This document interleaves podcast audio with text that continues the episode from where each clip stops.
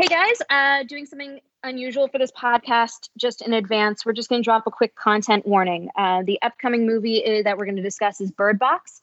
And if you're unfamiliar with the movie, it features several scenes of people committing suicide. Uh, we also discuss at length in this podcast depression and suicidal ideation. So if that's something that you need to take care of for yourself, totally fine. Check back with us for next week's episode, Atomic Twister, which we assume will have no content warnings. So you can find Atomic Twister on Tubi, on uh, Amazon Prime, or on Vudu for free.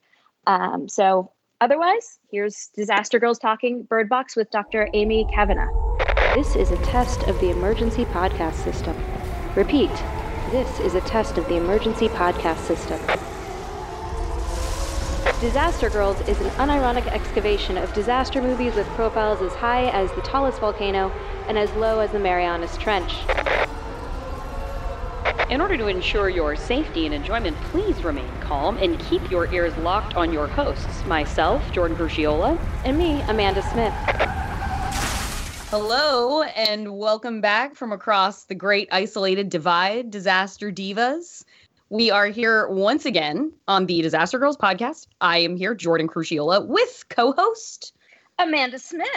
And we we are it's an embarrassment of riches these days on the podcast because we have yet another guest with us today. Amy Kavanagh, why don't you tell us a little bit about yourself and why we are convening to discuss which movie is it today? Uh, we're going to talk about Bird Box. All right. So, um, I'm Dr. Amy Kavanagh. I am a visually impaired activist and campaigner in the UK. I live in London, England, as the Americans would say. Um, and I talk a lot about disability activism stuff. I am a huge fan of the disaster genre. Um, yeah. Being a disabled person, I like to plan, and I also have chronic anxiety. So, you know, I mean, prepping uh, and you know being prepared for every apocalyptic eventuality has been part of my life for a long time. Got it. I mean, And- really, and- chronic anxiety goes right hand in hand. I feel like with being a fan of disaster movies. That's that's Mhm. truly a common thread. Sure. And and and and what was it that what was it that brought us to Bird Box today? Why Bird Box? So, um, Bird Box is, you know, a film that hit Netflix and was one of their little kind of big film moments. You know, you've got Sandra Bullock being a big star. But it, you know, it obviously features things around not using your vision. Mm-hmm, mm-hmm. And, uh, you know, as we were discussing in the film, there are some themes around that. They're a little problematic. mm-hmm. And of course, afterwards, it launched a big meme called the Bird Box Challenge right. which- which was hella ableist to Mhm. A visually impaired person, where everyone suddenly thought it was hilarious to put on a blindfold and pretend that they couldn't see anything. Mhm, mhm. Um, but also, I think that disability is a big theme in the disaster genre. There's kind of two genres where it comes up quite a lot, and that is like horror and I Mhm. think a lot of disaster movies, especially with the apocalyptic angle, is another place where you find a lot of disability related kind of content, Mhm. mostly bad, sometimes good. Um, Going to lay my cards on the table. I find Bird Box so challenging for okay. so, uh, This is they got- very good to know. a little bit of ranty Amy perhaps today. No, not a problem. I think it is like, you know, for something that that hit Twitter around Christmas time a couple of years ago, it became something like you said, one of sort of the Netflix sensations. Uh, I think it's good to put critical reads on something like this that just become internet memes that deserve maybe a little bit more interrogation. And I I didn't love the movie, but this is especially because I'm I was so glad I didn't watch it at the time when it kind of blew up. So now I could come into it uh, totally fresh. And I am glad to be talking about it on a more substantive level to sort of to get to get more out of it than I did on the watch itself. Well, I hope I can uh, bring bring an interesting dimension. and I, I think a, a great place to start is you recommended that when we start watching this movie, we do so with the audio assist descriptions as Mhm. part of the Netflix playback. Please tell our listeners about this feature. I had no idea that it existed. Yeah, so it's kind of the, you know, I, I do a lot of stuff on Twitter, and Mhm. despite the existence of things like Alexa, people are like, well, if you're blind, how do you tweet? And it's Mhm, very mhm. similar around um, films. Like, blind people can watch movies. I watch a lot of movies. right. Um, I have residual vision, so I can hold a screen very close to my face to watch something, or Mhm. I sit very close to a, a big TV at home. Um, but on days when my vision isn't as good, or when I don't want to tire my sight, I use something called audio description. Mhm. And basically, the way that it works is there's a narrator and they describe the visual and physical cues that are happening um, in between the dialogue. Mhm. So I am sure most people have accidentally turned it on and then thought, who is this like mystery person narrating? most people have hit that button and been like, "What the hell is this?" Um, but that Netflix is known for being very good at audio description. Mhm. It is something that is quite a selling point about the streaming service. Mm. And I have to be honest, the Bird Box audio description is pretty good. It's a pretty good example of audio description. I would say other uh, winners in the genre would be uh, Disney. Disney do Oh, great okay. audio description, and they have been doing it for a very long time. Oh, that's Um, wonderful. yeah, it is good, especially for kids. You know, Mhm. uh, and you know you can if you have DVDs. If anyone still has DVDs, you Mm-hmm. can look on the back of them, and sometimes they will say whether they have an audio description track. Okay. Most do now. Most Mm. films um, are released. The problem is that in cinemas they don't necessarily broadcast it. Mhm. So they might have, say in the UK, you go to like a big multiplex and they might have 10 screenings of something, but only one of them they'll put the audio description track on, Mm.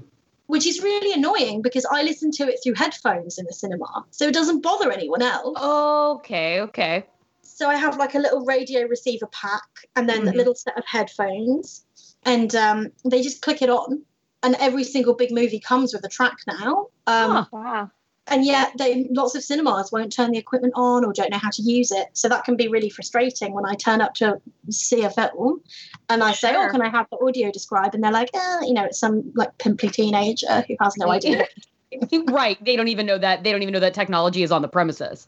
yeah exactly but i would really recommend that people have a go the only downside and this my partner complains about this is sometimes you get a few spoilers with audio describe I did notice it was it was a little in advance of what I was about Yeah. to see. I did notice that. So right at the beginning of the film, there is the sister gets hit by the truck, Yeah. and um, that that is spoiled for you. But Mhm. simply because when the action is happening, there is not a suitable pause for them Yeah. to say this is happening right now. yeah. But it, it's clever, you know. It's clever how they squeeze things in between the dialogue. It's a real art form. Um, I was I was very impressed at how much I was not at how much it did not impede in any other part of the experience that I was accustomed to of watching a movie. Like it Mhm. really does it like it, it totally makes sense that they kind of have to precede the action a little bit because they like they're not going to do it after the fact. We're like and Sarah's sister is hit by a bus. Like they're not going to do that. But like I I didn't it I was wondering how I was like I just can't even imagine how this is going to sort of like factor in. But like, you know, the Netflix logo comes up and it says like Netflix in red letters. Mhm. And then you're like you're panning over like a river valley and it's like a river bends to the left in a valley. And it's not telling you something constantly. It's just giving you sort of broad strokes to place you in the scene. And Yeah. then you know, you you hear the characters talking. At one point just like I didn't need anything from the kitchen, but I just went into the kitchen while the movie was playing with the audio des- audio descriptions. I was like, "Oh, I mean, yeah, I I know what's going on here. I can hear the people talking. They're telling me what's going on. I don't need to know what how they're blinking right now. That's not going to serve the story for me. So as long as I'm getting these sort of big picture descriptions from this very pleasantly voiced man, like this is actually a, a very well integrated experience. It, it's Yeah, very and the- similar to. Oh, sorry. no, Yeah. I, you go ahead. Yeah, No, what were you gonna say, gonna It's very similar. Like, um, I, I don't know if either of you have ever been to um, a table read, which is, you know, when you sit in like when you're first Mm. reading a, a script. Um, or like you to go to a staged reading of a play uh, where they aren't staging the whole thing; they're just having actors up on the sitting up on the stage with scripts in front of them. You always have someone who sits there and they read uh, the action lines Mm-hmm. just so and it and it was just to give like listeners an it's very similar to that um it was sort of like an abridged version of that which makes perfect sense Mm-hmm. um you're taking the the visual descriptions off the page and making them and just using them and using them as audio Mm-hmm. um yeah So no, I- it was it I was super recorded- interesting I recorded a little bit of it. I don't know how good it's gonna. I'm not gonna email you the file. yeah But- we can send it to you can definitely we can have jason maybe i don't know if jason can do this or not but maybe put it in I mean, also you might just be able to rip it off Netflix, to be honest, because like you say, it, there is very good examples of the audio description from the first moments of the film. Yeah, from the very Yeah. right from the very start of it, and you start with a quiet moment. So Mhm. it's just like, oh, so that you kind of meet this man, like you know, you you audibly meet this man who's gonna sort of like be your guide for the rest of the movie. And I with a movie, I, I it was fascinating to watch it in the context of a suspense film too, where it is like action is is the point of this things moving quickly things being stressful. And it still it, still felt like it, it was well threaded in to not disrupt or or even somebody who's used to not watching with audio descriptions to to change really fundamentally the experience of like rising tension and payoffs like that and that's why it is quite a good example, actually, because that is not always achieved. right Um, right So the other day, so we we've been rewatching uh, the Marvel movies at home Mhm. during lockdown, and um, we were putting the audio description on for some of the older, uh, like the original Thor, that kind of thing. Mhm. And Disney had not worked out the balance in that oh no because there was so much action. Mhm. It, it, even I was like, you know what, sod it, I'm not. I just turn it off because because there was so much description Yeah. that it's it's detracting from. I now want to go watch the Avengers Endgame finale with the description, find descriptions with them But on because there's a lot it- fucking going on there. But that was It- good. yeah. So by Endgame, they nailed it. Oh, okay. because oh, yeah, by then they were owned by. Disney. The original Thor, I don't think, was owned by Disney. I think that Oh, was yes, still when it was. Marvel. It was No, was Thor. that- Thor was it been Marvel had bought had been bought out by then. I thought I so. might, I might have to double check with my partner. It's not. It wasn't the first one. I think it was the first. I think maybe it was I. It was Iron Man three. That's what we were watching. We're watching Iron Man three, and it was just like he punches, he kicks, he moves, he goes, and it's just all Guys, yeah. just tell me they're fighting aggressively. Iron Man continues to kick ass. Is really Yeah. what I need in that moment. and I, you know, and I, I don't want to talk lightly of it because it is the difference between visually impaired people being able to access a whole medium of, Sure. of art and not. But and there are little things like so for me, even with my residual vision, um, I cannot distinguish facial expressions very well. So Okay. when audio description says something like "she wells up with tears," Mm, that's mhm. really important to me because I can't see that. I can see there's a face. I don't know what that face is doing. yeah. And and now that I use it more and more, and as I have been listening along to this podcast, going back and enjoying some past films, Yeah, yeah. now now using audio description because it is more available on streaming services Mhm, and on, on, you know my VHS tape of Twister or whatever. Um, I definitely want audio descriptions on Wandering Earth now. He Yeah, I haven't done that one yet. Jupiter. yeah, I need to need to Yeah, check ma- that one. Man shoots Jupiter. I have to Like, say, well, some of the early 90s does not have it. I'm afraid Congo did not have audio description. Right. Oh, yeah, it, Oh. it, can, it may, can make a difference. You know, there's films like Jurassic Park, original Jurassic Park has really good audio description. sure. And th- that is a film I must have watched 200 times. Some of my favorite films. And actually, watching it with audio description, there are things I am now seeing for the first time, and it's a really heartening Mhm. experience. That's Now- wonderful. Now, now, tell like you, you wanted to touch on in Bird Box. You uh, were not super uh, uh, loving their depiction of um, like people having to commit to sort of willful visual impairment to survive this landscape. So, we let's pivot from the hearteningness of, of of Jurassic Park, unfortunately, to the disheartening nature of Bird Box and, and in our reality index. Well, hold on. How... Should we should we summarize that real quick? We haven't done a summary of the movie. Oh yeah, yet. you're right. You're right. Amanda, yeah, do you want to summarize Bird Box? Yeah, real quick. Um, so Bird Box is a weirdly hits close to home these days. Um, you're right. Honestly, it's it's a movie of our time. So essentially, something is suddenly sweeping the globe very rapidly, um, where people are, for no apparent reason, just suddenly freaking out and committing very graphic suicide. It's the um, happening, ladies and gentlemen. It is the happening. Yeah, it I mean, yeah. it is, it's like, and it suddenly it just hits very suddenly and almost in like a wave of chaos. Um, and this movie is told in two timelines. In the first timeline, you've got Sandra Bullock as a pregnant woman the day that this thing hits. Uh, it arrives uh, in the United States in the United after States, it has been after it has basically made landfall in Russia. yeah. Um, and it has gone through Russia and Europe, and now it's in the U.S. And she is she suddenly it finds herself with a group of strangers trapped inside of a house while these what are apparently these invis- invisible monsters are outside um, and the only way to avoid having this happen they realize is if you don't look at them so everyone starts blindfolding themselves whenever they have to leave the house um, or or if like, they have to look outside like windows are yeah. blacked out yeah. boarded up yeah and then so this is about in one timeline is a survival story about the first days after what is essentially like a suicide pandemic um, a visually induced suicide pandemic. And then the second timeline is five years later, Sandra Bullock and two children trying to get from a hideout that they're in somewhere and then going 48 hours down a river to what is supposed to be a safe haven. Um, and she has to navigate the river entirely blindfolded in a boat. Yes. Um, so that is sort of the Cliff Notes version of that. So let's roll into the reality index. Yeah.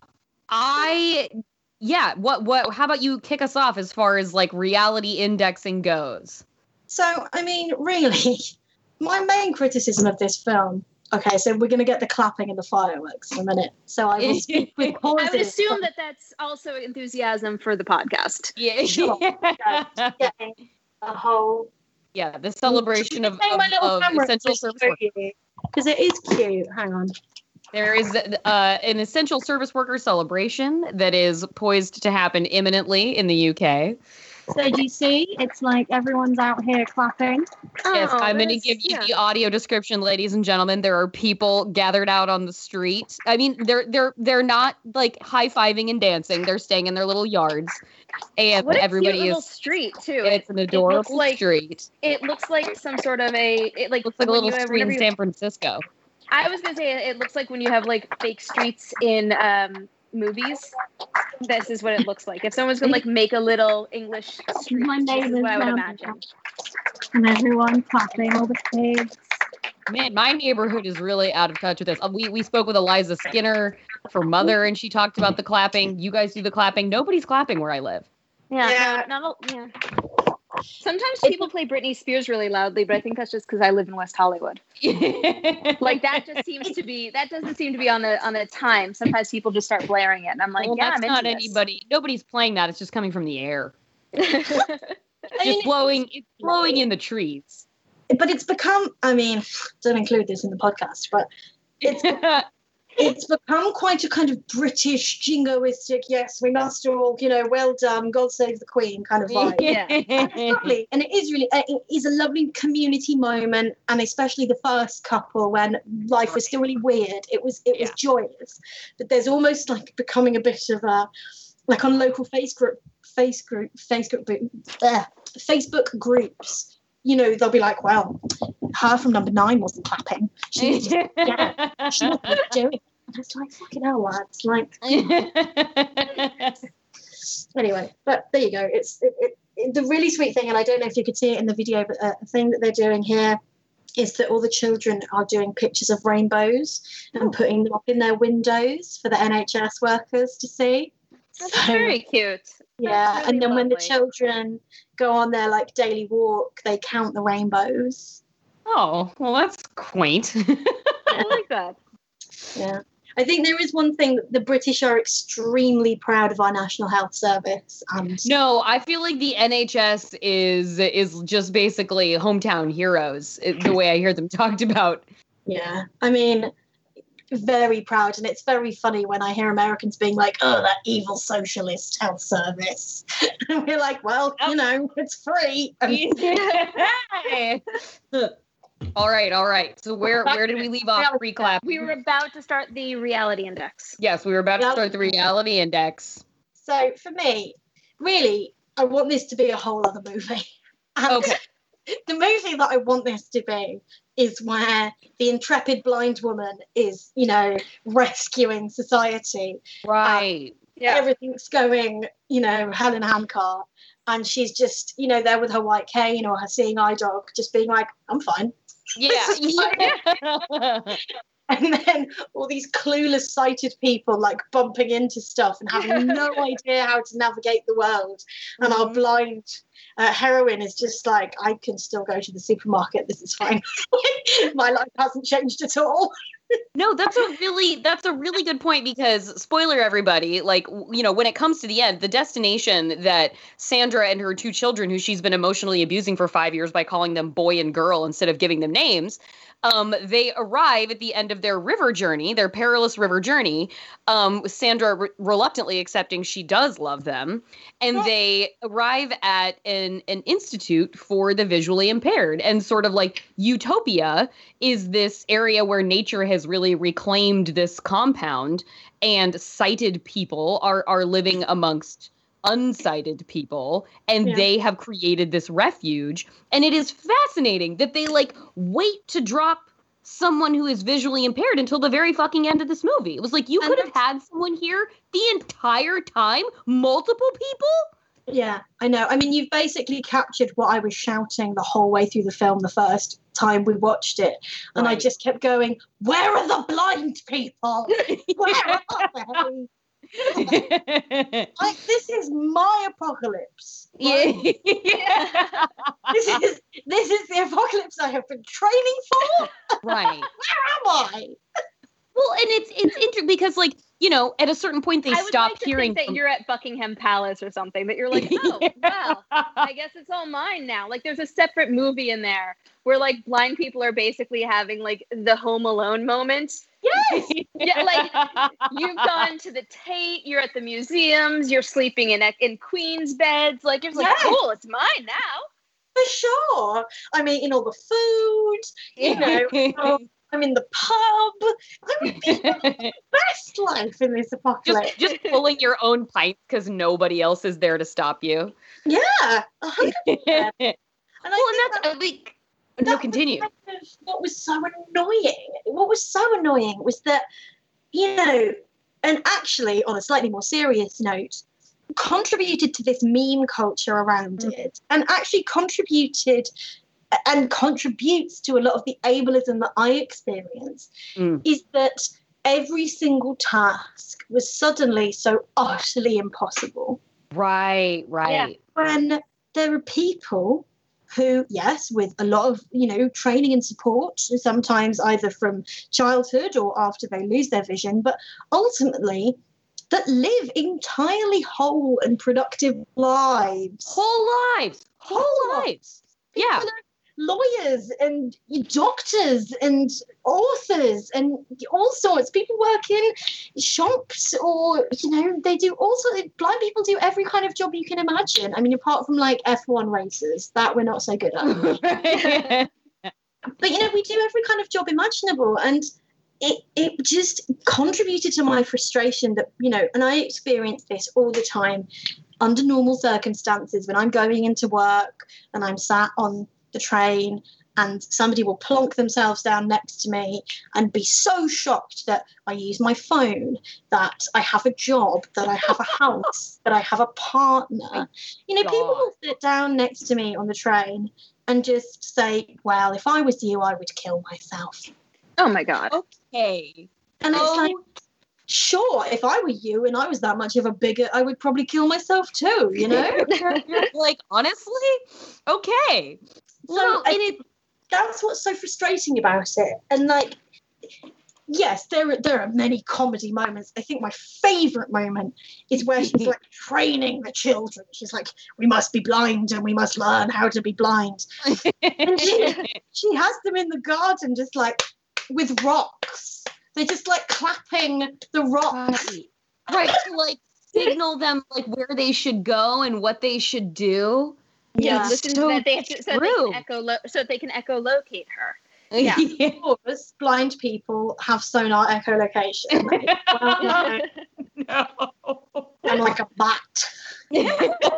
That, that was always my understanding is that you you emit a s an ultrasonic sound, Yeah, and that's yeah. The cane the cane is just is just an accessory. exactly. I just make a high pitched scream, and then I'm just like lamppost, dustbin, guy 20 feet away.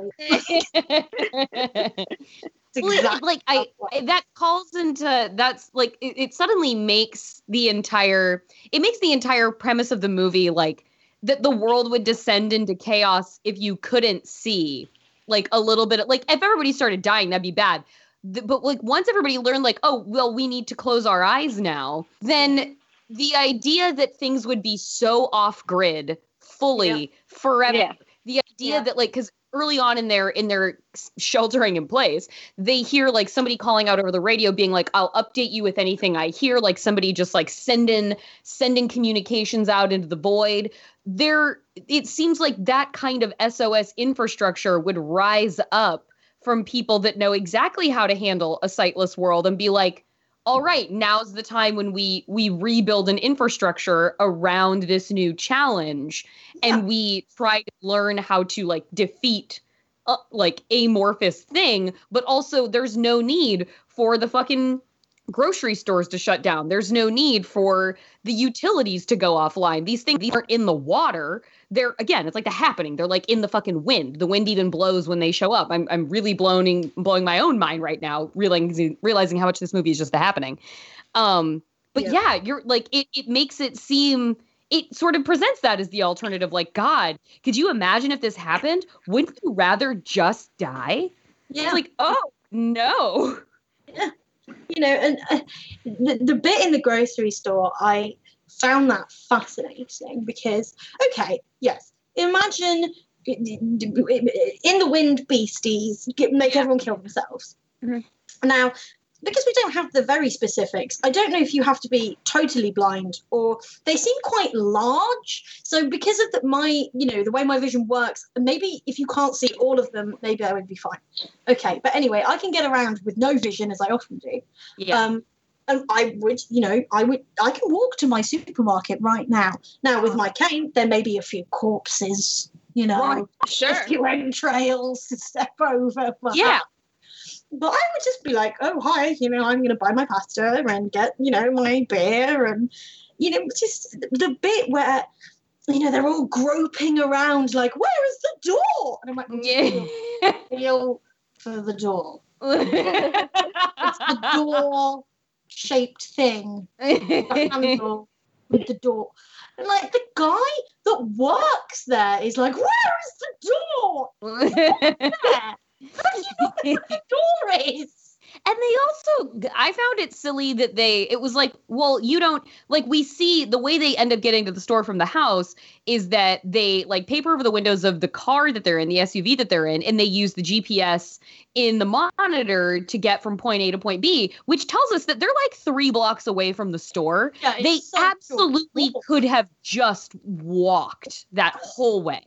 Yeah. And it, Yeah. if you look at the map, it's literally like right out of the drive, straight, straight, straight, turn, car park, you're there. Like, Yeah, that- what a yeah. difficult route.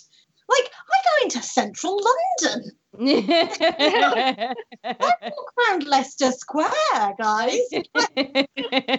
67 American tourists walking into me going, ah, we're in Leicester Square. Like, I'm it's really long. Yeah, I Yeah, gotta and those say, are- I was most shocked when I was like, "Oh, they're getting in the car for this for this expedition." Like that's Yeah. optimistic. I my first concern if I were to get in the car would be, what if the roads are covered in other cars? Which Yeah. seems like a reasonable concern given what you they had last seen, which is that the car the roads should be filled with cars. Yeah. Um, and yeah, and wrecks like, of cars. wrecks of Yeah. cars, and yeah, like maybe the sidewalk would be the safest bet. Um, like I guess maybe benefit of the doubt, they didn't know for sure that like the monsters wouldn't just straight up eat them, but also the monsters can just straight up eat them in the car. It's like you know a Yeah. little can of tuna fish, so who cares? Um, It did But I- fascinate me how the monsters could not enter doors. Yes, they were. You're not very inside. right. They were. they They, were did not creatures. go inside. And everyone was very confident in that knowledge immediately, which I love. That everyone's like, monsters can't get inside, and you're like, "Mm, I mean, do we do we all know that rule? Is that do they, do they is this like a vampire rule? Because it's a rule of vampires is that they're Right. invited inside. like Um, they are, and they can kill you through video feeds, as we see with poor BD Wong, who is exits the Mhm. story immediately after we meet him. He's like watching they a video have feed, person basically. of color. They can't also have a gay person of color. That's a lot, You're Jordan. right. You're right. Yeah. No, that I'm, I'm talking crazy. Um, and also, so well, the audio description just calls him homeowner for quite a while, which I enjoy. yes. Generic homeowner. yeah. It's like give him the respect he deserves. Say BD Wong. Um I a thing I didn't find uh, I, I, I think the the immediate thing in this movie that was unreal that was not believable to me is that the characters played by Sandra Bullock and Sarah Paulson are sisters when Sarah Paulson enters that artist loft and so clearly is beaming at her girlfriend. It's like this is not this is not your goddamn sister. Like I've seen Ocean's 8. I've seen the way you look at each other. Don't ever try and I'm not saying these characters are not sisters. I know they were in the book and this is an adaptation. Then you cast strangely or your direction was weird because these women are in love with each other in a not familial way. Yeah. I But was a bit the, the groceries on the counter, it's like, hi, honey, I'm home. Exactly. The way she like beams at her art is like, oh, they're in love. This is so sweet. And then like, oh, oh, oh, re- related. And Sarah Paulson's character is a passionate horse breeder that we're gonna hear a lot about in the five minutes that she spends in this movie. The amount of like emphasizing that this woman is passionate about horses and that horses are basically superior to people that happens while we're watching a sonogram take place is like, what the fuck is going on here? I just Like, why do I know? that I loved.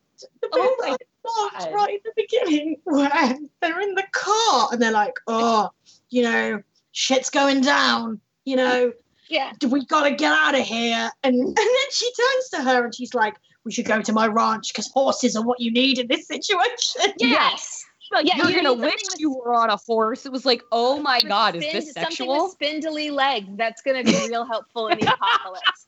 And Can the horses see them? Like, would the horses kill themselves? We don't know. So actually, hold on. That's actually something really important. So you mentioned guide dogs in the book. I just read like the Wikipedia synopsis. In the book, Okay, they good, train guide good dogs. Prepared. Good preparedness. Yeah. In in the book, they train guide dogs. Um, and in fact, what they learn very quickly is that the dogs can also see the monsters. And one of the guide dogs commits suicide. Amazing. I need to read I- the book. I just like the fact that I would uh, when I read this like and the di- guide dog kills itself. And I'm just like imagining the gruff the crime dog just like pulling out a gun and just taking one to the head. My God. I mean, like I love I, I love and adore my dog, but trying to imagine my dog figuring out how he can kill himself other than accidentally eating chocolate is an absurd concept. Oh No dog can kill themselves on purpose. Dogs can only kill themselves by accident because they are just very dog like. And that is I'm I just am imagining, like, you know, it pulls off the harness and it's like, I give up my service. I'm going against everything that is trained within me. what I a Don't- I don't follow me I- now. yeah, yeah. I mean, like, what does this mean? All the animals are killing themselves? Is it only dogs because they've been trained to assist know- humans? we know that birds aren't because the birds Well- are somehow the early detection system Sure. for for the nothings that you know, but you like know what the solution is? Guide birds. Oh my god. like an ostrich. Oh my, oh my god the fantasy guide- universe that this springs forth is actually a very rich text. Like I- riding I know a guy ostriches about the yeah. land. Yeah. They- yeah, well, you know what? When this shit goes down, you're not going to want a horse. You're going to want an ostrich. Oh. Do you- like, oh. of course, the problem with the ostrich would be that when ostriches get scared, they stick their heads in the Yeah. coop, supposedly. Right. So oh. again, like we've gone back to the same problem of their basically their their survival skills are on par with Sandra Bullock in the apocalypse. No, I like there must be some large. Isn't like cassowary? They're like a pretty kick-ass bird. I would I would like a turkey vulture. Yeah. I- Crows are very crows are what extremely this is, what this is, is it becomes Harry Potter and everyone has a companion bird. Yeah, like a hawk, like a sea Yeah. lion hawk. Yeah, it's like it is, instead of owls, you just have birds of prey that like you you they instead of them wearing the tiny masks, you wear the mask and they guide you. Tiny, the birds don't need the tiny masks anymore. wow. Jordan, you're so delighted with the tiny. I, yes, I think we just I think we I just find solved bird box. that- that birds with masks on. Oh my days. They're so ah. It's just such a ridiculous film. Okay, and my my I think this is the first time we've gotten Jordan to the point of cry laughing. Normally, I'm the one who it sounds like I'm bursting into tears, but it's Jordan. Yeah. Honestly, I'm I'm writing this down in my journal. Like this is a this is a hallmark moment. tiny things are so funny. And then you make it a tiny bird hat. It reminds me of I have to diverge because it reminds me of this when I was fact checking for Wired magazine. I was writing uh, I was fact checking an article about mice that wear these these transmitters on their heads and go through mazes. And so I was asking the for fact checking I was asking the scientists like so would it be accurate to describe this as a tiny helmet. And as I started saying that, I had to like put my hand in my mouth to not laugh. And he goes, very seriously, he goes, No, it's definitely more of a tiny hat. I had and I was I was silently sobbing. And my friend Jason was just staring at me. And I had to work so hard to recover on that call and be able to finish talking to him about the tiny hats on the mice. Jordan. oh god. And i you know let nature let nature take its course and let the birds finally put the hats. We must wear the hats and let the birds be free and lead us. Oh amazing. Um, I'm, I'm glad to have been part of this moment. So my final and kind of slightly more serious reality check good. Good pivot. Good pivot. is why does nobody use a cane? Yeah. Like, there is a very, really good question very good reason the blind people use the canes. It's And like that- and it's such a popular it is such like if there's one thing we do to signify people who are visually impaired in film and television, we give them the white cane. It's like, hey guys, just so you know, fucking Daredevil had a white cane. Like this is something we recognize. You're absolutely right. This is crazy. There is a reason I would not run through the forest without a cane because I would fall flat on my face. yes. And there's even a moment, and this is very technical, but she literally uses a machete to like feel up the steps. And I'm like, use a cane, love. Use a cane. yeah, okay. Like I needed training to be able to use my cane very efficiently and effectively. right. But ultimately, it's a big long stick. And, You know, those are not in short supply in the world. Why their thought wasn't? I mean, do they think that these filmmakers or, or whoever like, well, that white stick, that's just for fun. Right. Come on. Right. Get hold a stick because with a stick you can find more obstacles, you can find hazards, you can feel the tree root instead of tripping over it and falling down a hill. you know, it's just it's going to make your blind bird box life with your, you know, seeing eye hawk and your cane. yeah. you can strap yeah. it to your back when you're atop your ostrich horse. Exactly. And it's portable. I just and and I I like I'm willing to suspend my disbelief of like, okay, she's they're in the woods, they're running. I'm not gonna like get super annoyed that she's like not tripping in the woods, which she absolutely would be tripping and falling constantly sprinting through the woods. But she didn't have to run.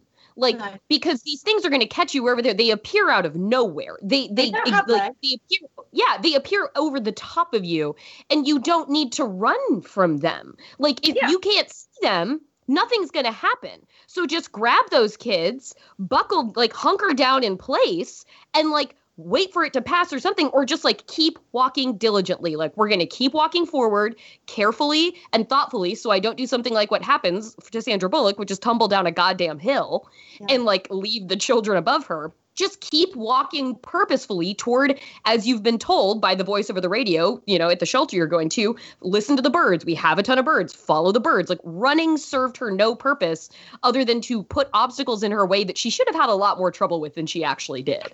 I mean that's the thing is is that every moment of the flash forwards it's as if it's the first day that she's ever been in this situation. You're absolutely um, right.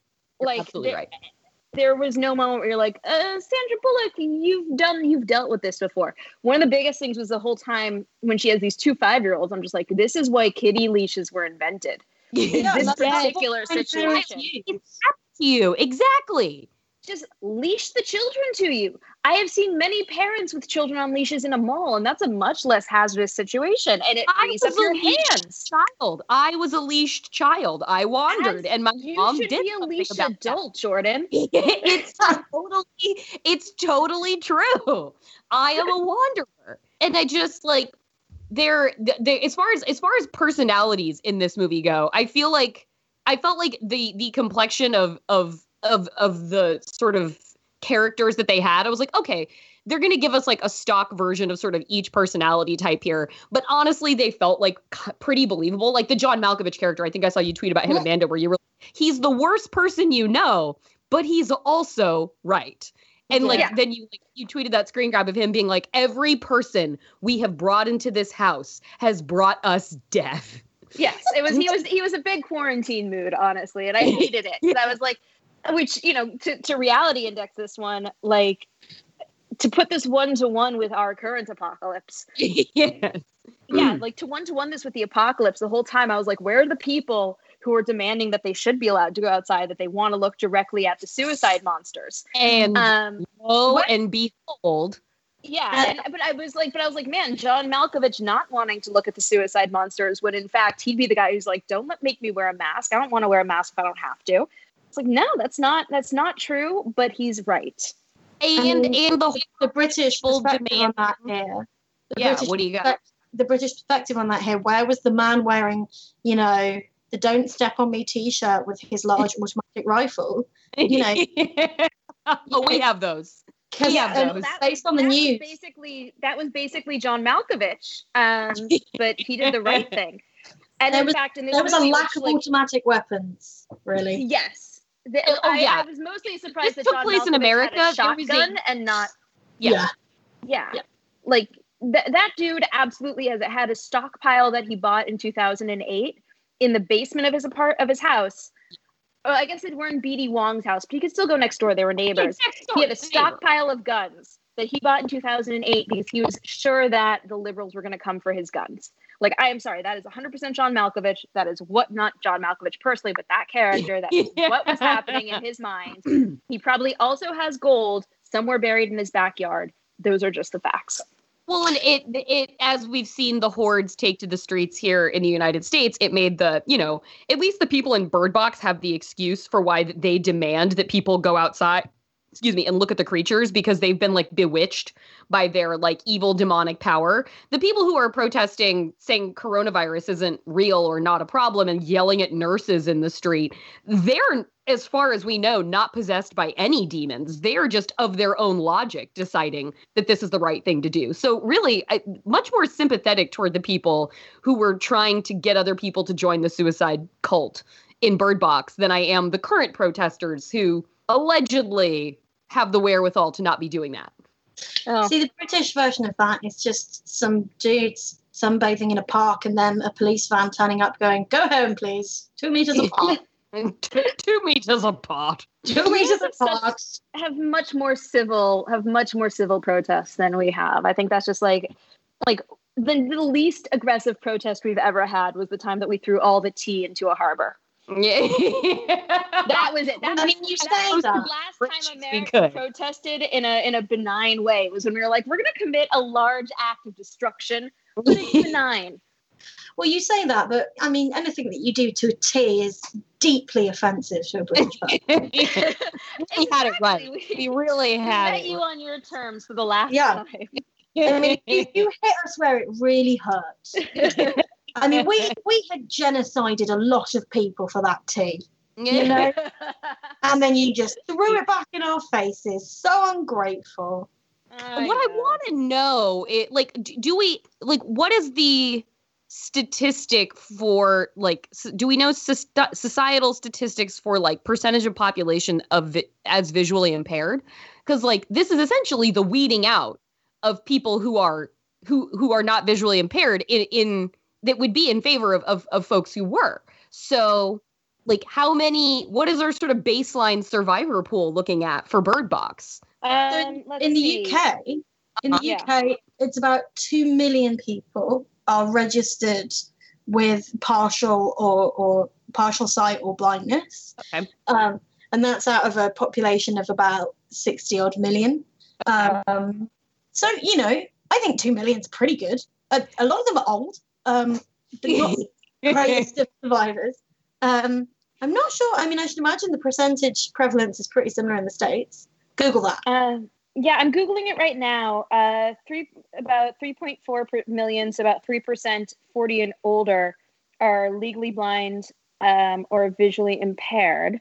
Um, i'm seeing approximately, approximately 12 12 million. No, yeah, yeah. 40 Yeah, have so vision, have, vision, have vision including- impairments. including 1 million who are blind so that's i mean what i'm saying is it's it in the way that there's a zombie apocalypse where the the the, the violence just doesn't stop and the zombie hordes keep amassing basically if the world is pared down to the visually to to the utterly let's say totally blind there's still more than enough people to rebuild Yeah. a society just then it becomes like isn't it like that um Jason Momoa show on Apple TV isn't like everyone blind in that show that's the whole conceit I mean, don't get me started Yes. so yeah. that, basically that's the sequel probably as problematic to Bird Box is the Jason Momoa show Sure. Yeah. I mean, from my understanding in the book, at the end of the book, the sighted people blind themselves. oh Oh Because- God. Well, that's because- that's a dark turn. I mean okay Like, I mean, in the sense of like, it's a dark turn to then be like, well, now the solution is to willingly take on a disability because I think, like, I just I feel like that's a weird, like, I think mostly I'm just mental image of imagining, uh, stabbing as yourself long in the eye is what's the yeah, as long as it wasn't one. like people stabbing themselves in the eye and there was like some procedure that they could do. It's like, oh, okay. But if it's just like, all right, it's your turn with the scissors, that's a little like, oh, that's I'm Yeah, just- no, like nobody I think that. the that's a dark turn comes from the idea of like basically someone going full Oedipal with with a with a sharp stick. Yeah, with the with the hairpins. Um, but yeah. I mean because i can't i can't imagine that any of the characters in this movie given or in the book given that they couldn't figure out how a stick how to use a stick a white cane or a stick of any kind obviously. i can't imagine they'd find a more kind of finessed solution than just gouge them out. But then I think for me, it is a totally logical conclusion. Yeah. Oh, because it's- if you would like to stay alive, and then you Yeah. find the people with all the skills to be like, well, we're fine. We read and have you know clothes and food, but Yeah. you know, you, we manage it without the vision. Um, yeah Yeah, no, it I- just it just yeah. becomes the next It's- phase of it just becomes the next phase of civilization. That's all. right okay Do what? Yeah, So I just, what? I, I mostly just immediately my brain popped to just like oozing eyeballs and i was like i don't i don't like oozing Nice. eyeballs Nobody no, wants no one like. No, I mean not that that's a particularly unique to me moment of no one likes an oozing eye, eyeball. In general, it's not a pleasant thought. Um, I do want to. There's one other other kind of of reality this- check that Oh, yeah. I to cover, uh-huh. and it, it- so I mean, a we have all the ableism of the entire premise of the film. yes. Uh, Yeah. but we also have the all the ableism of the way that uh, tiny British Tom Hollander and his uh, friends Yes. are um, uh, as oh well, they're the people from the psychiatric facility who Yeah. therefore uh, have poor mental health and are inherently dangerous and demonic. Right. Um, yeah. Yes, that was yes. The criminally insane, which I didn't think was a phrase that got used outside of I know. Batman Do, movies. wow. The the phrase "criminally insane." It's like, is this a fucking Batman movie from Thank you. Yeah. 1994? No, I, was- I, might- Yeah. I was like, oh god, they broke out of Arkham and now they're here. Cool. yeah, exactly. Did Well, I mean, I think the guys from Arkham would be just slightly more competent, to be honest. you? Putting the birds in the freezer wasn't exactly like a, a great move. he could have No, he could have was done more. economical. You need you could eat them later. I you know. I mean, I you mean, can you- kill a bird of that size. You can kill with one hand. Like, why put Yeah. them in a freezer? Yeah, no. For somebody who was like pretty malicious at that point, it seemed like a pretty genteel move. Yeah. Um, Amanda, did you did you have one other reality index No, point? I was gonna also pivot to the mental health thing because um, as soon as it became like, but the real villains here are the mentally are the are the mentally unwell. Are the real Yeah. people, the real villains here are the ones who apparently like the large masses of people who haven't been taking their medications or been treated or dealt with in any way that they're just like these roving bands of people and it's like well i mean like yes there are people who haven't sought treatment or who for whom treatment hasn't worked or any number of other things but like really we're just going going full bore into like roving bands of evangelically insane humans Yeah, the criminally insane. Yeah. yeah. So And does it's like, I mean, what would I be? Because, like, maybe I'm the issue. Like, I'm blind, also has anxiety. So am I, or am I like the ultimate villain? Like, maybe that's the film we need to see, where it's like the nice, you know, the, the warrior blind people versus like not very mentally well blind people who are like, Yes. we are the Yeah. forces of darkness. And, Yeah. you know, that, that would be a great film, surely. so does, Yeah. does this bring I us mean, to as- then what Well, are I we at what this say movie- about like I actually wanted to touch on the whole suicide thing. yeah Um, right Just to be like, as someone who since I was seventeen has been in in on, like on Medicaid. Like my parents would not be thrilled I'm mentioning this on on the internet, but I've been you know um on medication and I had suicidal ideation from the age of about fourteen on.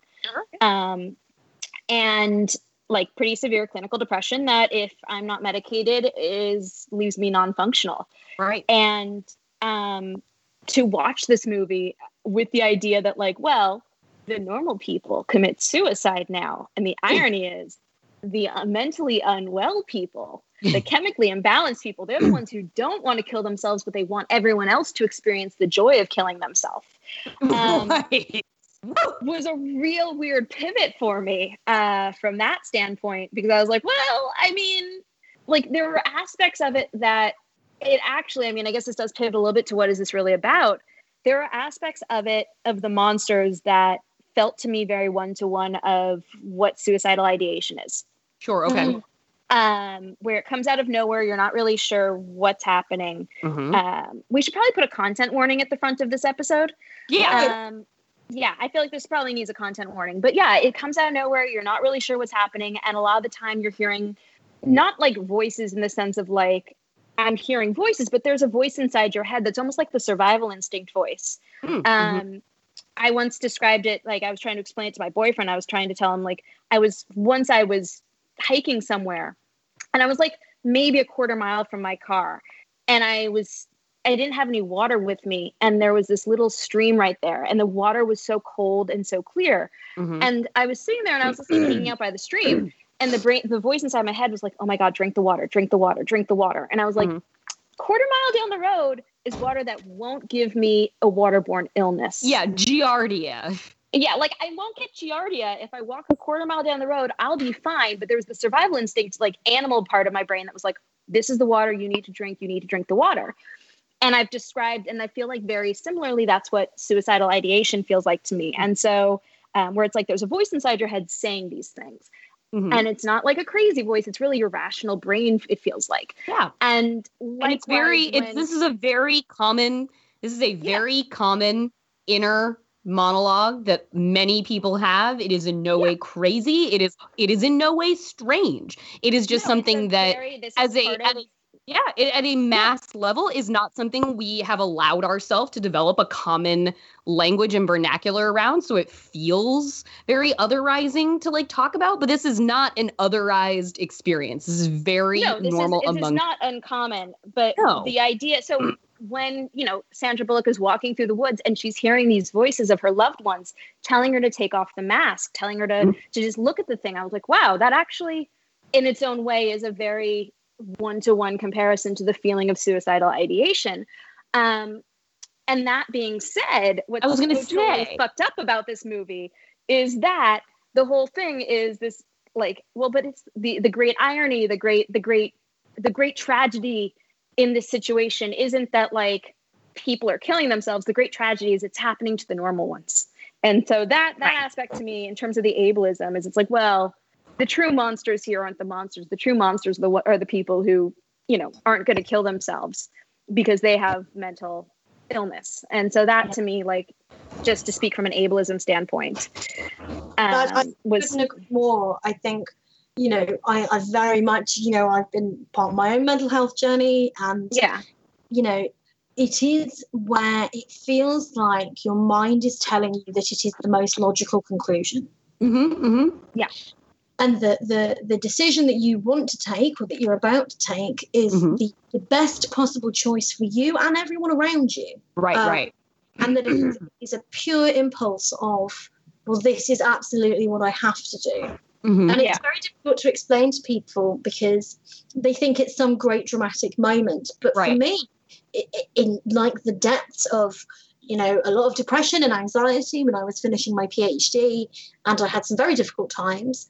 But for me, the moment of most clarity was when I decided I wanted to kill myself. Sure, like, sure. The rest of my brain was like soup the rest of the time. But then when that like moment hit, mm-hmm. it was like there is the clarity of, mm-hmm. of course, I'm going to go to the local train station right now. You know, that is right. absolutely what I'm going to do. And I think it, you know that is a conversation that we don't have enough in our culture no. about the fact that a lot of people experience these thoughts mm-hmm. and a lot of people experience these thoughts because they don't have the right support before they get to those thoughts mm-hmm, mm-hmm. Um, and it is really frustrating and quite damaging and dangerous for mental ill health to continually to be treated as taboo and to be a stigma and to mm-hmm. be presented as inherently uh, malevolent or evil or unkind. Mm-hmm. And that is exactly the barrier of the ableism that stops people being able to talk about it mm-hmm. and stops them seeking the appropriate support that they need. And yes, this is a mostly light-hearted podcast about disaster movies. you know, we want the point that I always make the, the point I always make about ableism, as with a lot of prejudice in our society, is that it is fed to you in so many insipid ways. And actually, there is a reason around Halloween that teenagers scream at me. And that's because there are so many scary blind people in horror films. And it right. absolutely. Yeah, no, there are. There really are. And every Halloween, when I'm walking around the streets, uh-huh. and and normally, I have to say, the kids are all right. They're a lot better than the adults that will walk straight into me. Kids tend to be a lot more polite, a lot more understanding. Every that. Halloween, they'll scream at me. They'll say, Oh my God, blind people are so scary. And it's because they've spent the last month watching loads of horror films with scary blind people in. Right, right, right. Yeah. And, you know, it is good that on this medium where we can have a good laugh about, you know, seeing eye birds, you know, that we also kind of totally you know, this is part of, we need to tackle some of this because this could have been a really good film that really interrogated some of these issues. Well, and in the way that, like, we talked about it Into the Grizzly Maze, too. If you're going to have Piper Perabo's character be unable to speak, cast an actor who is unable to speak. If you're going to have a movie that is going to revolve around not seeing, cast actors because they need work as well and that so have such limited options now we've just kicked open a very easy door to like oh my gosh this is a place where we can finally we can finally incorporate actors that we normally don't give the time of day and to just yep. sort of walk over an opportunity like that is like shit guys. Like it was right there. It was looking at you right in the goddamn face. This was your shot and you didn't do it. Because like like you're talking about like the ableist perspective in that moment when you're thinking of casting it's not even it's not even going to enter the conversation honestly. It's not even going to enter the conversation. And it is my understanding that rick the only talking blind person is not a visually impaired actor. Well there you go. And just the angelic presentation of these yeah passive blind people. Right, was right. Just the final cherry on the ableist cake of this, mm. you know, shittiness, really. Right. Yeah. No, that's that's a very good point. The idea that the the folks most actually equipped to deal with this new world are presented even in their even in the moment at which they arrive in the film as passive as passive people like, yeah. why? Why did those people decide to go hole up in the forest and not do anything else about this? Why did these people decide instead of like to rebuild to society to fully remove themselves from it? That yeah, no, that's a great point. That's messed up. It is messed up. Amanda? I think we got Amanda. I got booted off Skype. I think someone tried to access my Microsoft account. Um, oh, that's shit. I am so oh. sorry, guys. Someone tried to no, that's okay. access uh, my account, so that's fun. Amy has gone to retrieve another beer. It's totally cool. Okay, great. Beer. Well, good. As long as there's more beer, that is an important piece. Okay, I've got my it's ten to nine. I'm not. Yeah, you can bet. You can bet the people in that shelter were definitely distilling something because people will find a way to booze no matter what the fuck is happening in this world. Oh yeah. Blind it's people the, probably the safe way to make sure that you're getting a liquid. Honestly, that's how. That's why, like in the UK, it's such a big thing. In Europe, they mostly distilled alcohol to make safe drinking. Like is my understanding at, yeah. in like the Middle Ages, and yeah. then in like East, my like I read this once, and then in East Asia, my they were totaling would not have been tea. an option. Yeah, yeah. No, you just you either boil your water or you throw yeast in it and you make it delicious. I mean, the thing about Europe, there, especially Northern Europe, is it's very dark a lot of the time. Right. So, I mean, you need something to cope with that. yeah, it's disinfectant and also coping. It's yeah. hey, it's it's it's not a drinking problem if it's nationally mandated. All right, I think I think that I think our very thoughtful discussion leads us very uh very easily into the what was this movie about because I don't know. Did for all the things this movie did wrong, did it ask backwards its way into like a somewhat effective presentation of sort of like that all consume in the way that the Babadook is this, you know, horror movie that stands out, sort of ushering in this renaissance of, you know, the the rise of high high art horror and a sort of renaissance of the genre um, that we're sort of in the middle of right now did this movie kind of take that Babadook quality and turn sort of like the monster in the closet, the way that movie did, the monster in the woods, into this very effective presentation of sort of like the all consuming feeling of like a depressive episode? Did it manage to do that or is it a wash? Like what what's really going on here? Uh, I would say not, only because okay. um, okay. after five years, one would hope that one would figure out better coping mechanisms Truly. to deal with like if you've been living in that state for five years, one would hope you'd find like maybe a white cane at some point. um, and respect and, to Sandra for coping via Trevante Rhodes. Oh, the, I do want to say, like in the audio description, the one time that they bother to give any description of anyone physically was when they're kissing, and she's like, he runs, she runs her ar- hands up his muscular arms, and I was like, good thirst, good yeah. thirst audio description. Damn right. It, but you're right. They are muscular arms. yeah. Um, a, like, Amy, what do you think, Amy? I don't know. I just think that, like I said at the beginning, I wanted it to be a different film. Mm-hmm. Right. And I, I think it's not a great critique. I know I am not a film critic, and that's usually rubbish. Uh, they always say that's the rubbish critique, you know, saying this is the film I wanted it to be. Yeah. I think the things it did successfully is I thought that um, it was suspenseful. Um, it was gripping. I think the two time period focus worked quite well. Mhm. Um, I I don't actually think that. It, it, I think its goal probably was trying to um, shine a light on what it is like to live with existential dread, sure, sure. uh, but I don't think it achieved that. Mhm. I Yeah. think it's trying to make artsy points about feelings and dealing with your feelings, and is Yeah. the monster really Sandra Bullock inability to deal with her own emotions and Yeah. her capacity to love? But I don't think it. I don't think it worked. Honestly, Mm-hmm, mm-hmm. Yeah. that's totally fair. No, I, I, you know, having unpacked this with you guys, I feel like this, what this movie is about, is a missed opportunity. Like, Mhm. I, I this, um, it's obviously an adaptation of source material, but like, listen, if you wanted to make this kind of movie, and there's another movie on Netflix similar, like kind of similar in energy to it called, I think it's called Silence, and it stars Stanley yeah, Tucci.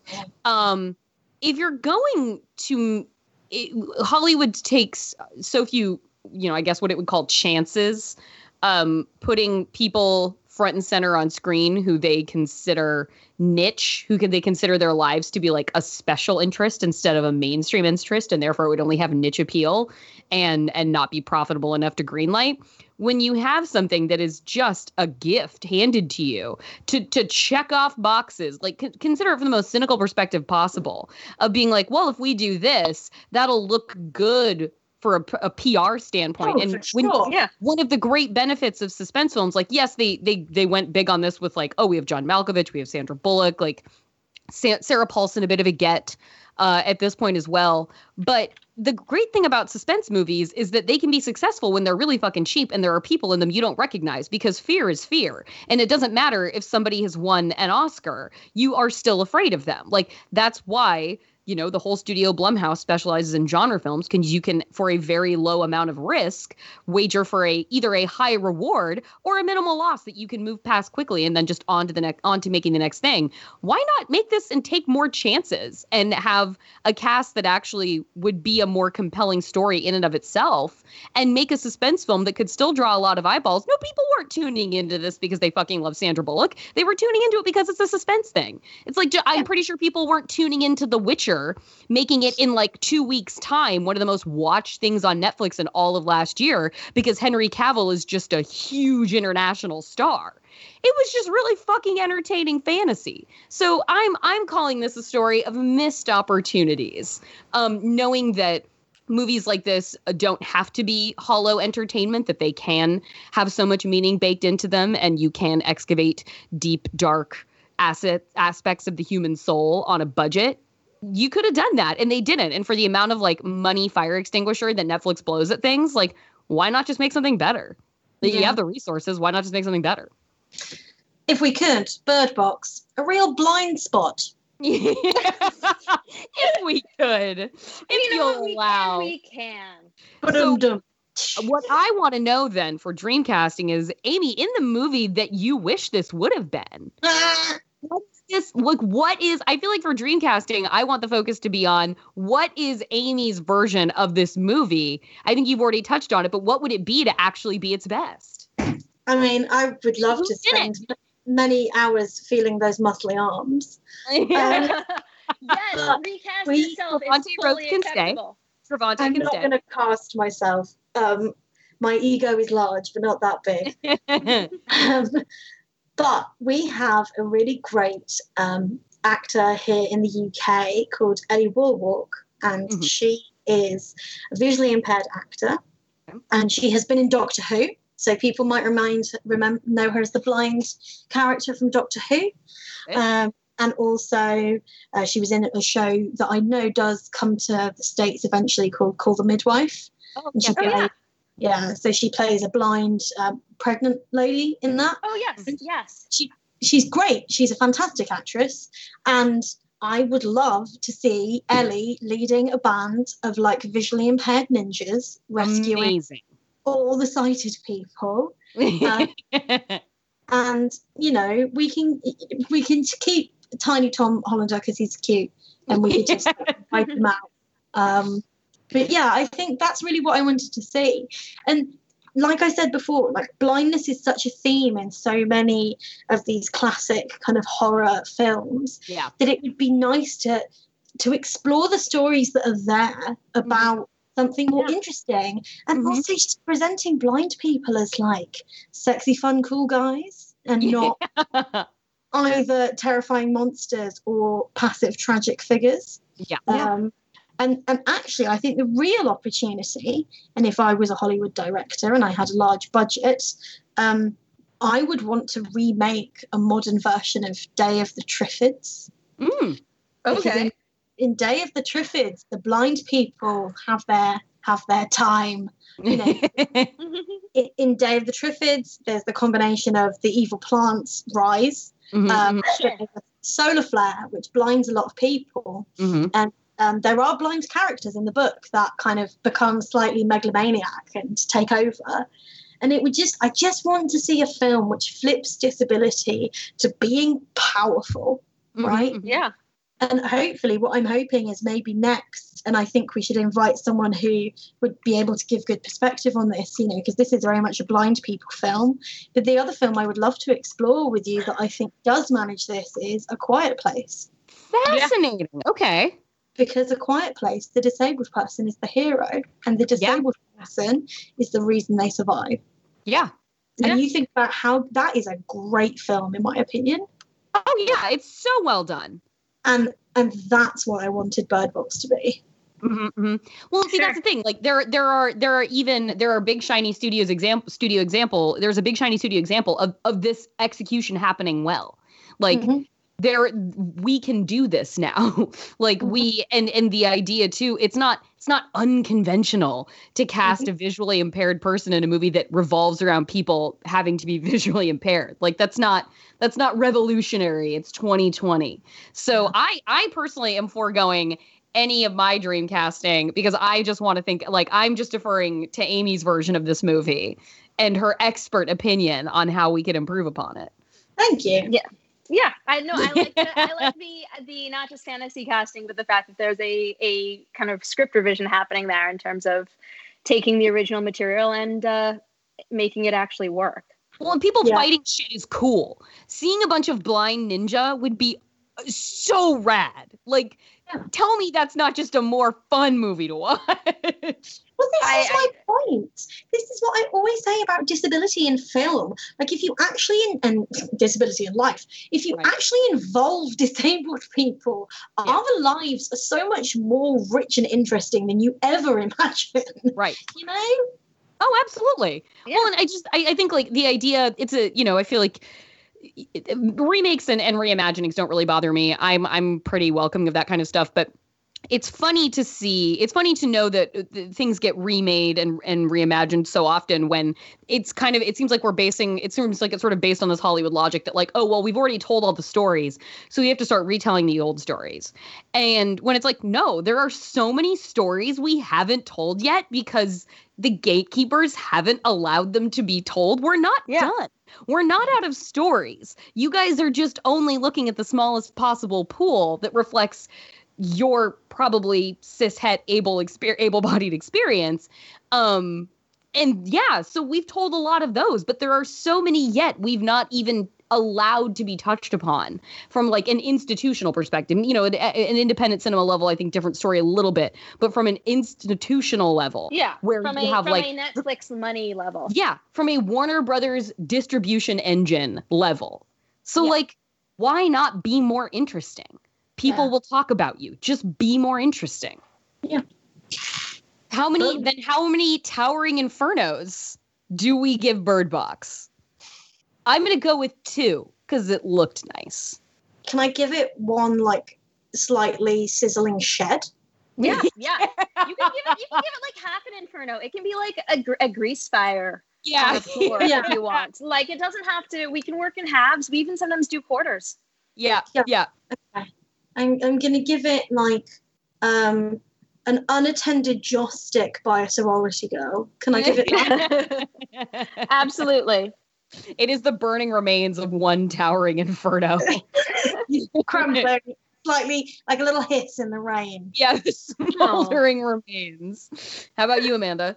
You know, so I will be giving it a little bit only because as I was watching, so the stuff set in the flashbacks worked for me a lot of the time only because there were so many moments I was like, wow, this really is a one to one to what is happening currently. Right, Um, right. Suddenly one it's time. yeah, like one criticism I would maybe give it is that the grocery store was way more well stocked than uh, it would have been Yeah. because like it was a fairly they don't really go into it in the audio description um, but i feel like they should have been like the, the grocery store shelves are surprisingly well stocked with Yeah. liquor. The uh, utterly unlooted grocery store. like not even looting the fact that like prior to sarah paulson's character shows up and she's like everyone is buying groceries why don't you have groceries and i was Yeah, like yeah, i yeah. remember that i remember that tuesday when they canceled nba basketball and i went to ralph's Yeah. everybody was in the ralph's That With, is like- extremely right. obscene quantities of food and inexplicably water. And I was like, why are you all doing this? I just want a box of pasta. And there was Yeah. no pasta at No. all. No. So that aspect of it, I was like, hmm. But at first, like the uncertainty and the chaos um, did feel very real to me. But yeah, I'm going to give this one like uh, one and a half. All right. Deserved. What, what was the uh, uh, was water the American hoarding thing of choice? At the very toilet start, paper. at the very Yeah, we start, had the- people we were had the also lid roll. going mysteriously crazy with water for no, absolutely no uh, justifiable reason. It was just like, Um, oh, I had a coworker who was like, if everyone gets sick, who do you think is going to put water into our houses? And I was like, the water plants? Like, I don't Like, this. Won't do you think a like, the water fairy comes with buckets every night and refills your tanks? Like, what the Yeah. fuck? Yeah, there were also there was also a run on bananas, which I thought was so like I don't eat I'm allergic to them, so I don't eat them. But I the Oh. first thing that I noticed was notice. gone in every grocery store. I was like, I would walk into the grocery store and they were just like the banana display, which is very front and center, was bare. And then there'd be like all the citrus and stuff, but bananas, which last a day and a half. everyone would Look yeah. them funny. Yeah, you you you you you hold your breath too long and the fucking banana turns to unusable. But that's what everyone was like. We need to buy all the bananas right this second. Nothing shelf. That was what was gone because people were real freaked out about their smoothies here in LA. Yeah, my mum made me laugh quite a lot. So my mum, I call her Mama Cav on Twitter. Um, Mhm. and Mama Cav like phoned me up in a rant, and she was like, "There's nothing left in the shops, and I mean that you can't get pasta and you can't get chopped tomatoes, and it's because people can't cook, and people can't cook, and all they can cook is." Pasta and tomato sauce, and they've, they've all bought flour. None of them know how to make bread. And I was like, okay, mum, like chill. Yeah, she would be shocked at the fucking Twitterverse going nuts on bread making in this past month because I sure have been. bread. I haven't cooked. I, I like baking, and there hasn't been a single moment where I've been like. I mean, maybe it's because I live alone, but there hasn't been a single moment where I've been like, I could eat an entire loaf of bread myself right No. this second. No, No, I need no, I with need it. in it that's going to last me two weeks. Like, I, I don't need something that I need to eat in the next 24 hours. Yeah. I mean, they've been very pretty to look at, but like, make me make me some cookies. No one's making cookies. Why? I don't understand. Like in a pandemic, why isn't the first thing you go to just terror terror baking goods? well, I we we we will now do our um what we're gonna cover next podcast. Amy, you do you can excuse you can be excused, so you don't have to sit and listen to us decide what that's gonna be. But thank you so much for joining us for this. We Yeah. really really appreciate it. Oh, so before we good let you go, is there anything like where can we find you? Is there anything you want to promote? Anything that you want to give a last shout out to? Right? Yeah. Yeah. So you can find me on Twitter. Uh, that's where I live. Um, at blonde historian. So at blonde historian. That's blonde with an e. Got it. Um, I have also, during the uh, COVID situation, I have opened an online pub for disabled people, Oh. and it is called the Staying In. and we have sessions twice a week. Um, we have a quiz, a pub quiz, which is a Oh, very great. traditional British activity, Mhm. and we do it over Zoom. Um, and we have that every Saturday, and we make it as accessible as possible. We have live captions, we have British Sign Language interpretation, Wow. um, we also are running different sessions. So this week we had a British Sign Language class for Deaf Awareness Week. Um, we're going to have advocacy workshops. We have our Stitch and Bitch craft club on Wednesday. I love it. So you can find more about that uh, at thestayingin.org.uk, uh, in with two N's, as in a pub in. Yeah. Um, you can just subscribe to our newsletter, and that's how you get details of the events. Um, you can also find us on at Staying In, uh, the Staying In on Twitter. Um, we are fundraising for that because meeting the access costs is quite expensive. right. Um, right. We have a uh, we have a GoFundMe, the Staying In Fund. Um, so if you have ju- enjoyed and learned about ableism, consider bunging us a few dollars um, because it helps connect people who are very isolated at the moment. Mhm. Because as lockdown eases for many people across the world, disabled people will not be able to get out Right. because they, they either have um, underlying health conditions or there are physical barriers for someone like me who's visually impaired and cannot Mhm. safely social distance, or they live in a country without universal free healthcare. Right. So, you know, some disabled people will still be stuck inside for a while, and I want to keep connecting people and stopping them getting lonely. So, check it out. Um, we try to mix the hours, but mostly, given the time difference, I do things late in the evening in the UK, which means it's kind of mid morning in America, Right. Right. Mid afternoon, because, you know, you're a large country with many time zones. Yeah. But where do any of us have to be right now? yeah. there is that. So you know, if you want to watch a bunch of British disabled people get drunk at like eleven thirty in the morning, like, we're very, we're Like that's, that's not bad programming, honestly. I would watch. I would watch that. reg- Like I quite enjoy watching British people get drunk on television. That's one of my main forms of entertainment. Is is your sitcoms. So I can't imagine it would be much different than that. and it is super British as well because we do like um, you know, we get we get dressed up. We all wore different hats the other week. Um, uh, the theme for this Saturday is animal magic. So people are going to be dressing up and doing face paint and wearing animal print and all sorts of different stuff. Oh my gosh, that's delightful. Yeah. And it's it's for the whole family as well. You know, we, we try and keep it fairly clean. Um, I know I know I know Americans they don't love the swears. In the UK we love the swears. Right, yeah. yeah, that's right, yeah. society. Well, thank you. That is that is such an amazing initiative that you are pulling together, and thank you for being a good human in a time where interconnectedness matters so so so very much, and and uh, for you know making a stop along your interconnected journey, being on Disaster Pod. Thank you so much for that, Amy. I Thank loved you so much for joining us and for listening. Yeah. Keep, Now keep you that- you yeah you go you go have your evening, and we will be posting. This will be next week's pod. Yeah amazing. I'm gonna go and play some Animal Crossing. I'm gonna Okay. eat So enjoy. I'm gonna eat my, all my chocolates. Oh And yeah. Oh, There's a there's a fancy evening. chocolate. Yeah, there's a fancy chocolate shop called Hotel Chocolat, very fancy, and um, they're having a big online sale because all their shops are closed and the chocolate's going off. And for twenty, so um, about thirty dollars, you can get this massive box of chocolates. Um, oh my gosh, that's. and I tweeted about it, and the company now is like tweeting me back, being like, "We love you. Everyone's buying the chocolate." So Then I hope they're I sending you some free ass chocolate. Free chocolate. Yeah. yeah, lots of people have said like, "Oh, Amy, you should totally get some free chocolate," and I'm like, Oh, "Yes, yeah. I should." yeah, you absolutely should. Make sure they follow through on that. That's corporate accountability. If Le Yeah. Creuset can give Mindy Kaling an entire set of cookware for free, you can get chocolates. You can get I free fancy chocolate. Shit about a chip company, and they sent me a bunch of chips. Like you said something nice about chocolate. Yeah, and I'm just You such a nice very life lady on the internet. I Yeah. Exactly. All right, well, you look after yourselves. Listen Thank you. You You too. as well. All right. So that brings us to the end of our bird box discussion. Amanda, what do we then have in for people next week? Since we've we've been we've been pretty flashy the last Yeah. two weeks with a twister and a and, and this is bird box. So now what's coming next? We're going back to our roots, um, moving away from the art film of Mother, from the mega classic Twister, from Yeah. the high budget Netflix film, and uh, we're taking it back to 2002 Oh with some, man. with some D-list celebrities Yes. and the film Atomic Twister. I mean, a hybrid disaster, a disaster Who- girls special.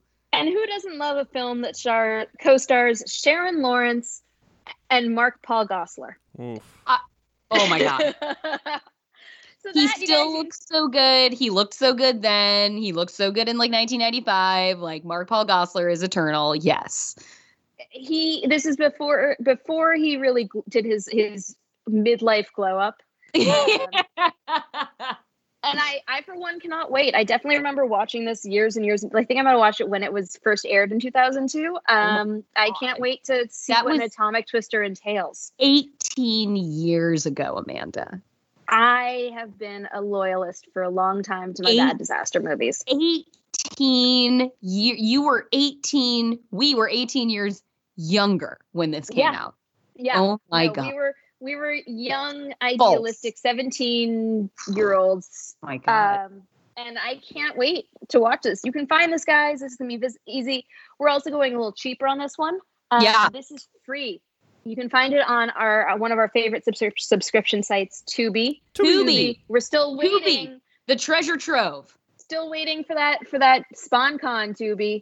Yeah, Tubi, Tubi, get back at me. Come on, we want to have Yeah, a regular segment called Tubi or not Tubi. Oh yeah we do yeah we do look at the look what awaits you tubi So you can find it on Tubi. You can also find it. Um, I believe Vudu has it for free. I think it is also on Amazon Prime. But the truth is, just watch it on Tubi. It's Watch it free. on Tubi. It's a great service. You'll find Yeah. like a million other movies that you go. I don't know that I need to watch this, but I'm gonna watch it. yeah including horror movies from the the like turn of the millennium and that's a great great time that you should be checking out Hell yeah. Um, so uh, yeah, that's what we'll be watching next week. Um, Jordan, where can we find you? Uh, you can find me like pretty goddamn online since I am uh, in the middle of being furloughed. And so I am on Twitter at Jorcru, J O R C R U. And Are by you gonna be? time- I was gonna say. by the time this lands, I will have launched my Patreon. Patreon, Patreon. Patreon. I couldn't. Patreon. Uh, so that's just like patreon.com slash crucchiola, which is my name, and you can find that on the internet. Um, and I'm just going to be writing stuff about fighting movies and horror movies and whatever other kind of things I want. Uh, because I'm on the hustle, and let's just let's just enjoy some some fun genre cinema together. Hell yeah. Sounds good. I can't wait. I mean, I won't be watching the scary ones, but I'll definitely watch some fighting ones with you. I excellent. love fighting movies. Excellent. Then you're gonna you're gonna like what I got coming up. Oh, you know, right, you know can you've got a find you patron in me. Thank you, Sir Jason. Thank you. Um, you can find me. I'm Amanda R. Tubbs. It's Tubbs with two B's. Tubies. That can also be a sponsored segment. Yep, yep. Yep. And Amanda's name is to SpawnCon. because I my name is my my name is SpawnCon. If either the website wants to promote wants to sponsor us, or if just Miami Vice wants us to just talk about them for a while, that is the inspiration for my username. um, and I have nothing to promote because uh, I am unemployed and sitting on the couch. Jason, yay, Jason. How how about you? Where can we find you? Uh, you can find me online at Jason Halftones. Um, I am doing a little uh, comic on Instagram. I'll be posting pages uh, four at a time on Twitter as well. So probably by next week there will be a post for that on Twitter. Um, yeah, I mean, what was that? Check it out. Oh yeah, check it's it out. really it's really good. It looks so cool. Ah, thank you. It's uh, the only thing that I'm working on that people can actually enjoy right now because the other thing's a freaking pilot, and I have to, you know, go through appropriate channels for that kind of thing. Appropriate goddamn channels. Screw Yeah. the channels. It's it we're in a COVID nineteen world. That's true. Channels don't exist anymore. channels don't exist. channels are a construct. Channels got COVID, and now it's time to move on. So for the podcast, you can find us. We're disaster underscore pod on Twitter. We're disaster girls pod at gmail.com. We're disaster girls on Letterboxd. Um, and if you haven't already, please take a second to rate and review and subscribe to the podcast. The ratings, the reviews do make a big difference. Um, do it on iTunes, do it on whatever service you particularly like to use. The more places you can rate and review us, of course, the better. Um, and we'll see y'all back next week for uh, Atomic Twister. Let's get in that atomic twister together, everybody. Bye. Thanks again for listening. Bye.